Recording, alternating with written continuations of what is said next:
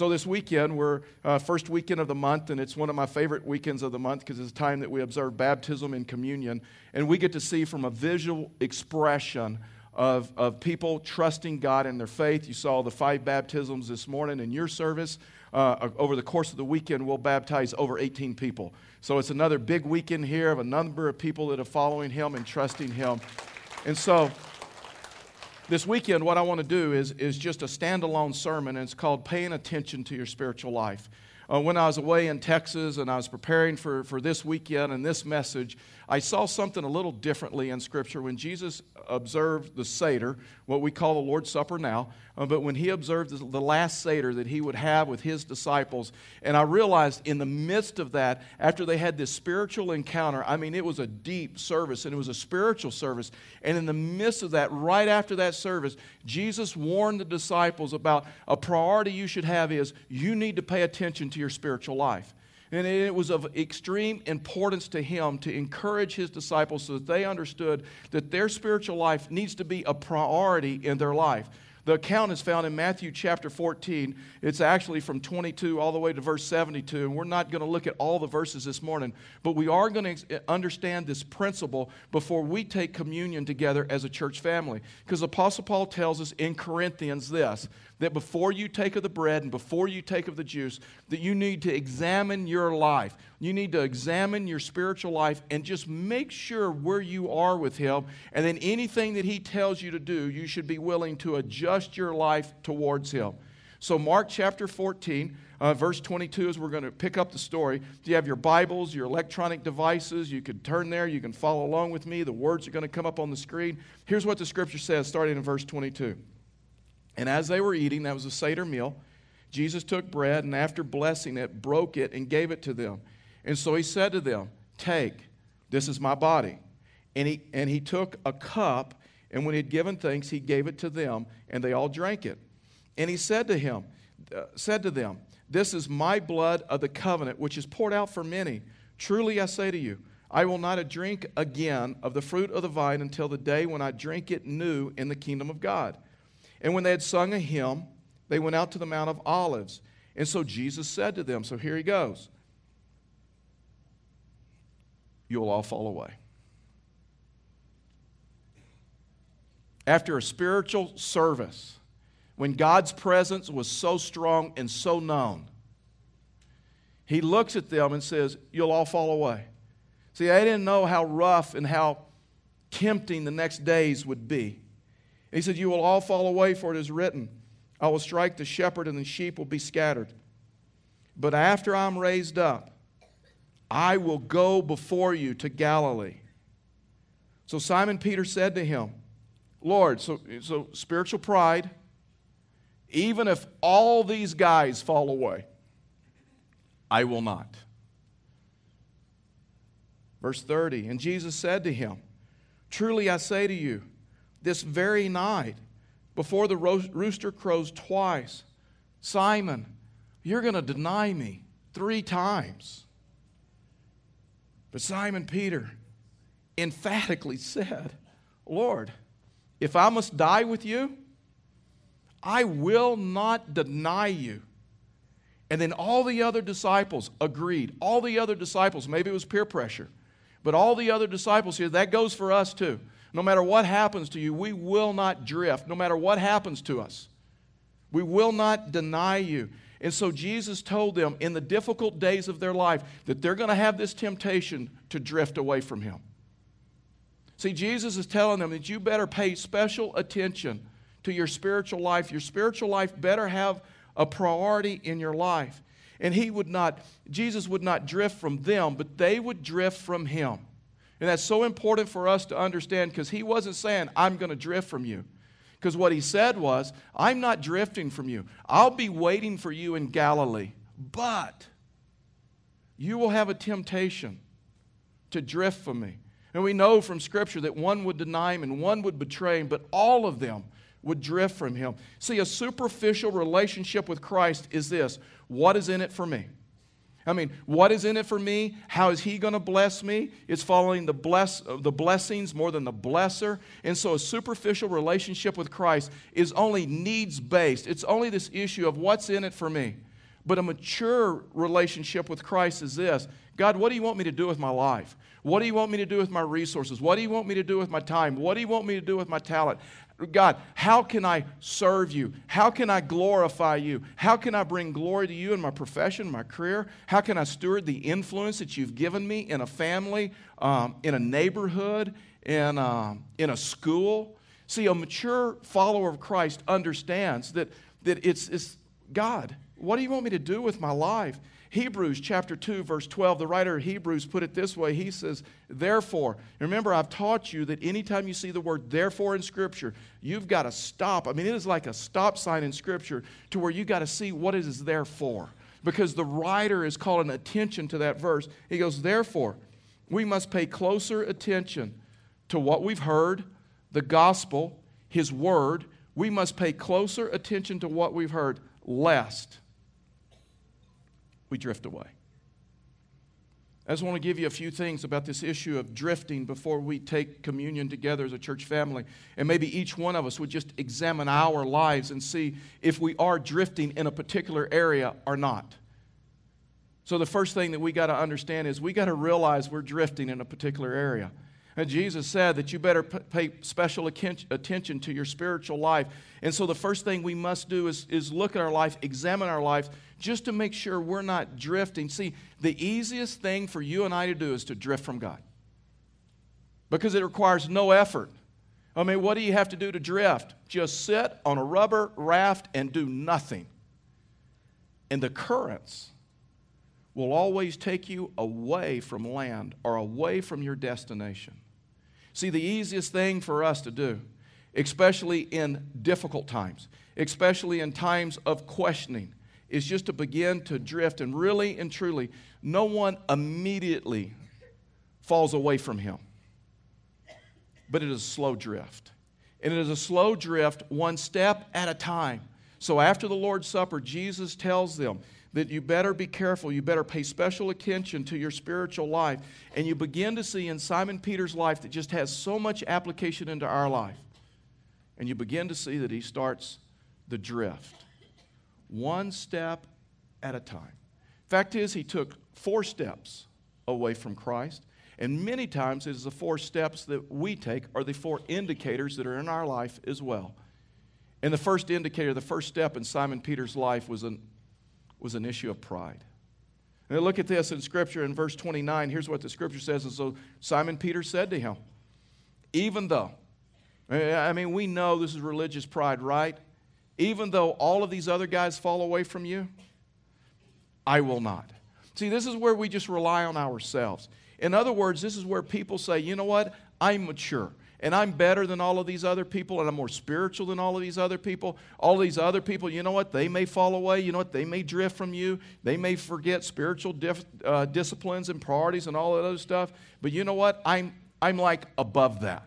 I was a self made man, I'm a self made woman, and so all I have to do is just rely on myself. See, this is saying that I can make this happen in my own strength. In other words, God, these other people, they need you to guide them. I mean, all these other people, they're not as mature as me. So, guess what? They need to read your word like every day. All these other people, they need to be in a community of believers. They need to be in a life group with other people. They need to serve in ministry. They need to be in church. They need to be, see, I don't need that because I. I just rely on myself and I just depend on myself. That's why the writer of 1 Corinthians, who was Paul, said this, 1 Corinthians chapter 10, verse 12. He says, Therefore, let anyone who thinks he stands take heed lest he falls. tell you the first step in drifting, the first step to drift away from him is this issue of pride. That I just don't need him like everybody. I just don't need him to guide me. The second step is this, and you see it in Simon Peter's life it's exhaustion. This is where we, we just get tired and we just get exhausted. And as a result of that, we start slacking off the, the good habits that we once did, the spiritual disciplines that we once had. I mean, this, this can happen in marriage, this can happen in parenting, this can happen in, in, in a career or profession, and this can happen with God as well. See, this is where we back off of good habits because we say we're just exhausted or we're tired. It's where we quit reading Scripture every day because we're just too tired or we're just too busy. Or we no longer pray like we once did because if we pray, we fall asleep, or if we pray, all of a sudden we get distracted and we end up doing a to do list, or we end up in Walmart or whatever. This is where we get so exhausted, we, we no longer do the things that we once did. And Jesus is asking his disciples as they make it from the Mount of Olives, or they go to the Mount of Olives, and he's asking his disciples, he said, Would you just pray with me? Would you just watch with me? Watch this, verse 37 as we pick up the story. And so Jesus came and found them sleeping. I mean, this is the most agonizing time of Jesus' life, and he asked them just to pray. And so he said to Simon Peter, Simon, are you asleep? Remember the guy that said, If I have to die with you, I'll die with you? All these other guys will drift, I will not drift. Could you, not, could you just not watch one hour? Watch and pray. So important. Watch and pray. So you do not enter into temptation. You know another dangerous thing about exhaustion? Temptation is harder to fight when you're tired. When you're exhausted, when you're tired, you can be discouraged and don't even know why, right? That's why Jesus said you need to watch and pray. That you don't enter into temptation. The spirit indeed is willing, but what? The flesh is weak. And again, Jesus went away and he prayed, saying the same words. And again, he came and found them sleeping, for their eyes were heavy, and they, and they did not know what to answer him. And so many times in life, we get so busy and we get so tired that we no longer have time or the energy for the spiritual disciplines that we once had. It's, it's amazing to me sometimes that when people get exhausted, when people get busy, the first thing that goes in their schedule is church.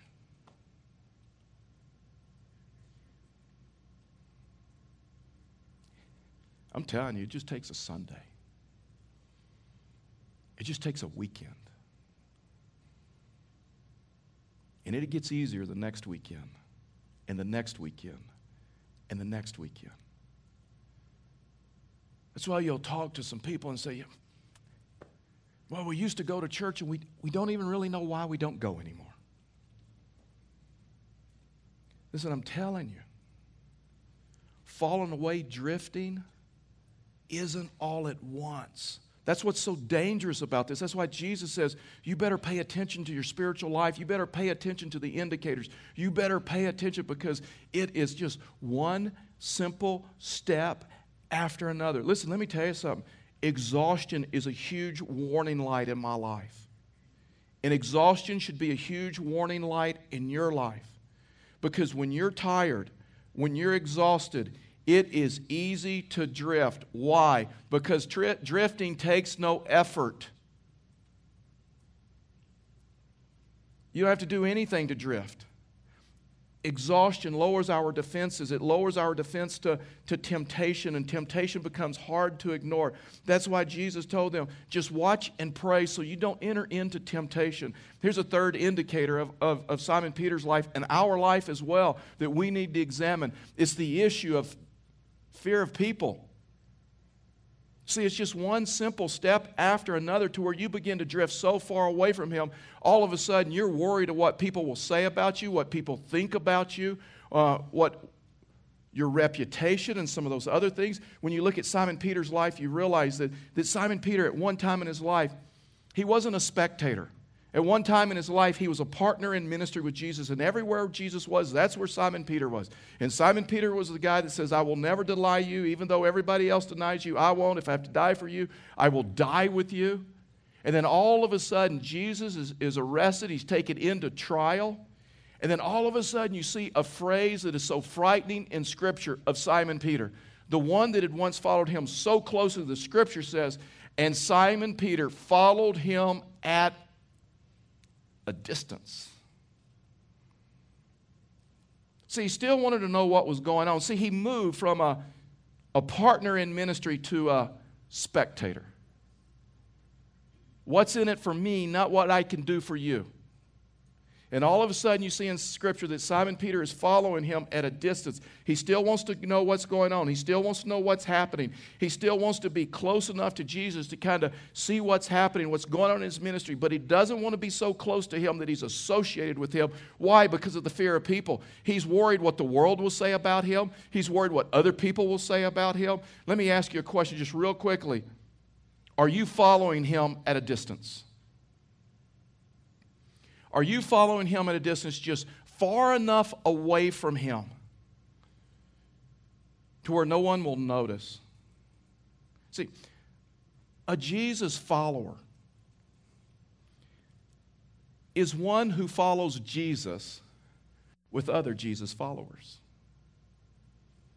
It's one who follows Jesus in community with other Jesus followers. And so the question is are you following him at a distance? Another indicator of this issue of fear of people when you're just kind of ashamed of the name of Jesus where nobody re- around you really knows for sure if you're a believer. Those that you go to school with, those that you work with, um, those that maybe are in your family, some close relationships of yours, and it can even be strangers that you're just worried that if they knew you were a Jesus follower, how would they respond? What would they say? To where nobody really knows for sure. There, there's a joke, and it's an old joke, but it's just a favorite joke of mine about this guy that was, uh, had lost his job. There's a downturn in the economy. He loses his job, and so he couldn't find a job in his career, his profession. So he started going through the want ads. Well, he, he finds a, a job opening at the local zoo. And so it was for someone that would just come in and like clean cages. And so he says, You know what? That's really not my career, my profession, but I got to feed my family. I just need a job. I'm going to go down there and apply put a suit on and, and got his resume together. He goes down there, and he got down there and he met with the zookeeper, and the zookeeper says, You know what, sir, we're so sorry. We, we filled that position. And he goes, Ah, he says, You know, I just need a job so bad. He says, You know, I'm willing to do anything. Clean cages, I'm willing to do anything. And he says, Well, anything is anything. And he said, Well, he just kind of looked at him and says, You know what? Your build, you, you may be perfect for this. We do have a job for you. It pays about $10 an hour and, and 40 hours a week, and would you be interested? He said, he said Well, what is it? He said, Well, I, I can't tell you the job until you sign a confidentiality agreement. And he goes, Well, you know what? I need a job so bad, I don't really care. I'll, I'll sign whatever. I won't tell. I'll, I'll, sign whatever you want me to sign. I, I just need a job. He goes, Great. He signed the agreement. He says, Follow me. They go back to the back room. And in the back room, the zookeeper pulls out a gorilla costume. And he says, he says Here's what happened our gorilla died this morning. And with the economy and where we are financially, we can't afford to buy a new gorilla. And the gorilla, I mean, people come just to see the gorilla. So here's what we need you to do you're, you're the perfect size, it'll fit. We need you to put on this costume. We need you to get into the cage, and we need to act like you. We need you to act like a gorilla, eight hours a day. And he says, You know what? I can do that. So he puts on the costume, he gets in the cage. By day three, this guy was an expert at it. I mean, he was type A, he was good to where people were coming now. There were crowds forming around him, and he could get up on the swing and he could swing and he could do tricks, and the video cameras are going, the kids are going nuts. You know, people are inviting that whole deal. And so on this particular Sunday, there was a big crowd that had gathered around the gorilla cage and, and to watch him. And he's swinging on this swing, and he's going higher and higher, and like they're cheering him on. Well, he swung to like really high and his hands slipped off of the bar and he, he flew. I mean, he left, he flew, he went over the fence and he landed in the lion's cage. Yeah. So now he's laying in a lion's cage and he doesn't know what to do. So he's just laying there and he's like, he's like frozen. He says, What I do, what I do, what I do. And all of a sudden he could feel the, you know, he feel the vibration and he hear the paws of a lion. This is boom, boom, boom, boom, boom, boom. And it's coming closer and closer. And all of a sudden he felt the breath of the lion on the back of his neck. And it was more than he could take. He didn't care about his job any longer. It was survival. And so he just starts screaming and panic. And all of a sudden the lion says, Shut up before you get us both fired. so, nobody knew for sure in this zoo, right? And guess what? There are a lot of believers that nobody knows for sure whether they're a believer or not. Why? Because of the fear of people. The fear of if I tell people I'm a follower of Christ, they may call me some names. They may talk about me. They may criticize me. Listen, I'm telling you, The fear of people is a huge warning light in your life that you are adrift. When you become ashamed of His name. See, our world is good where we are politically. You can talk about God all day long. They are good with that. They are happy about that. They will encourage you to talk about God. But the moment you mean, uh, mention the name of Jesus is when the criticism comes telling you. The fear of people. You know why the fear of people is so dangerous? It will keep God from doing what He wants to do in your life.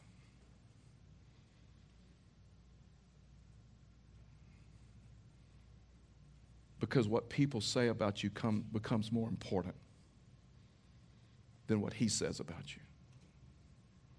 That's why Jesus is telling these disciples, you better pay attention to a spiritual life because you're going to have a tendency to drift because drift takes, drifting takes no effort. The last indicator is this it's just the indicator of, of compromise. We, we watch Simon Peter and he like goes to the trial and, and he, in Simon Peter, because he was a disciple, he could have gotten really close. He was in the inner, I mean, he was in the inner three. He was in. But as a result of that, he, he stayed back and he's in the courtyard. He looks around and he sees this fire, and at the fire some Roman guards. Oh, not just any Roman guards, the Roman guards that had uh, arrested Jesus. And they had built this fire, and they're warming themselves. And he decides to go stand with them. Look at this, verse 54. And so Simon Peter had followed him at a distance right into the courtyard of the high priest. And he was sitting with the he was sitting with the guards and he was warming himself. But what is wrong with this picture? The guy that said, If I have to die with you, I'll die with you. Even though they all deny you, I'm not going to deny you. And now he's, he's warming himself around the world's campfire telling you. Whenever you warm yourself around the, war, the world's campfire, you will always get burned. See, Simon Peter just wanted to fit in. He just wanted to fit in with the world. He just wanted to fit in with the crowd because of fear of people and everything else that was working in his life. And there's something wrong with this picture that someone can drift all the way to the place to they're more comfortable with the world than they are the church or him. Uh, so many people say, "Well, I just want to I just want to fit in." I'm telling you, that's the most dangerous place to be, especially for you students. Me ask you, who, whose campfire are you sitting around?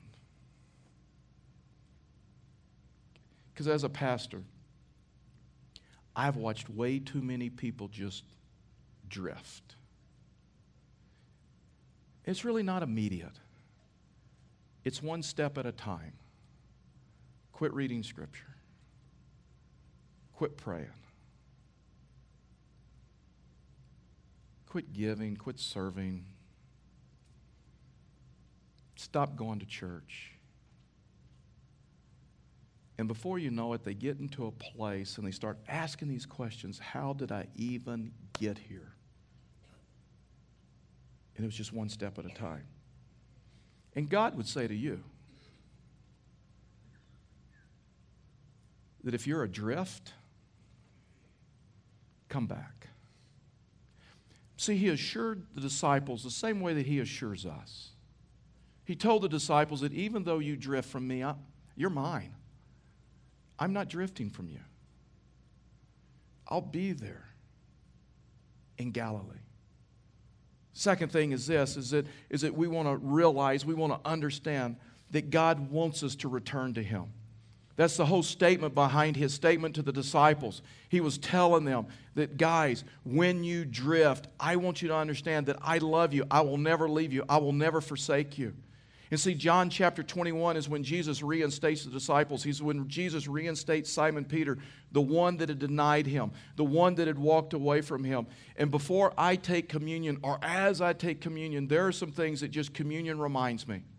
Communion always reminds me of God's unconditional love for me.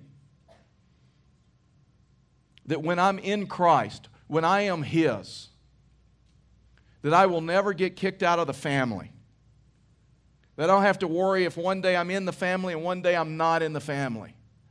Communion always reminds me of his unconditional love for me, that it was his love for me and his love for you that sent him to the cross to pay for the punishment of our sins. I can never take communion without focusing on just the unconditional love that he has for us. The other thing that communion reminds me of is this is that my sin has already been paid for that our sin, the punishment of our sin, that our sin has already been paid for. In the U.S., we have all kinds of laws to prevent someone from being punished for the same crime twice, right? And 2,000 years ago, Jesus went to the cross on our behalf for the punishment of my sin and the punishment of your sin. And He paid for our sin. Guess what? So we don't have to. I don't have to be punished. Jesus took on the punishment. He who knew no sin became sin for us so that we don't have to. There are so many people that have this theology that, that I have to work my way to heaven or I have to be a good enough person to get. Listen, none of us will be good enough. There's so many people say, I know he died on the cross, but I got to do. Listen, let me tell you something. Can you imagine God looking down the cross with Jesus with his arms wide open, with blood pouring down? Taking on our sin, the punishment for our sin, the perfect lamb, and God looking down on him and says, Nope, not good enough. They have to pay some too. That's why Jesus said on the cross Tetelestai, it is finished, it is done. That you are totally and completely forgiven. He has satisfied all the demands of justice by dying on the cross and paying for our sins. And there's some people, when they hear this talk, they begin to push back. Whoa, whoa, wait a minute. That's like a license to sin, Charlie. I mean, if you're telling me that God has unconditional love for me, if you're telling me that my sins have been paid for, then I accept Him. I enter into a relationship with Him. He'll never leave me. He'll never. So, guess what? From that moment on, I can do anything I want. A person that says that does not understand Christian grace that does not understand the power of God in their life. Because when you understand Christian grace and you understand what He's done for you on the cross, you cannot help but live for Him.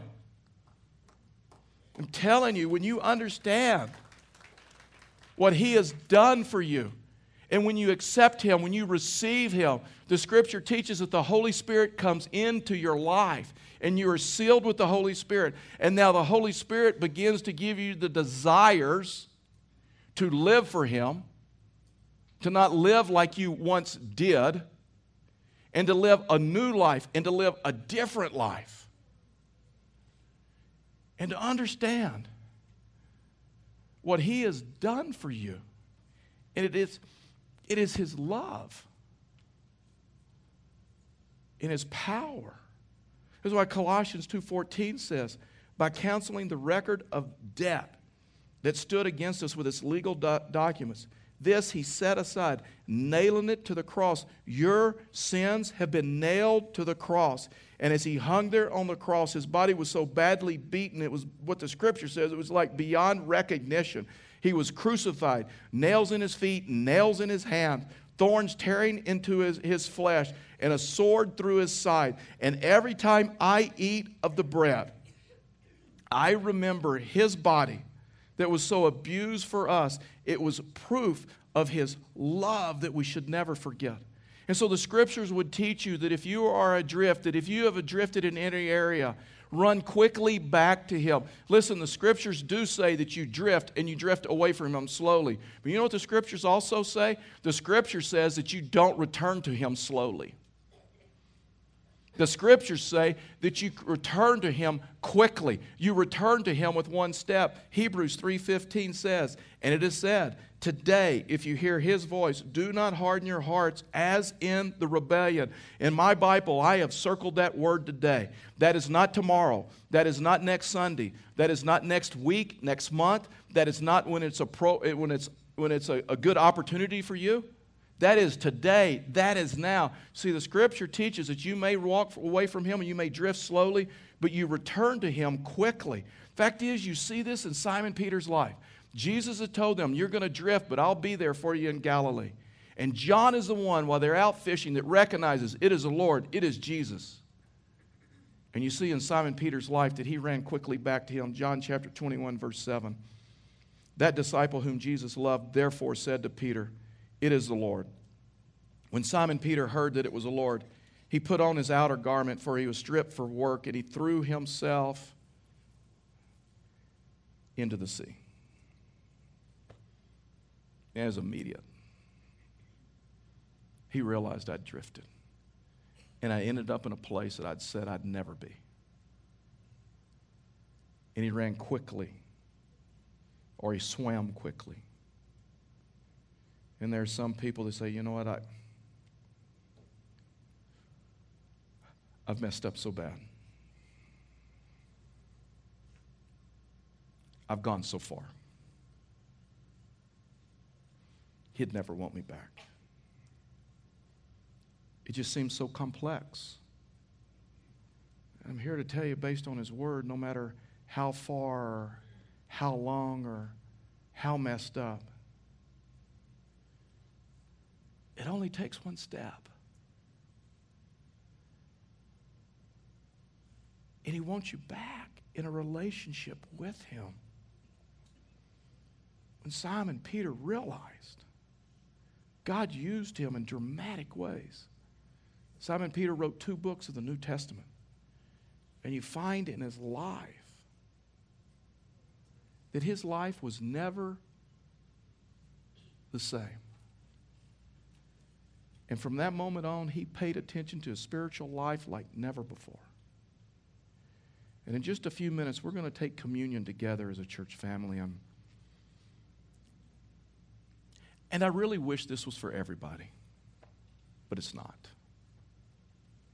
Fact is, communion, the Lord's Supper, is only reserved for believers, people that have placed their faith and their trust in Jesus Christ.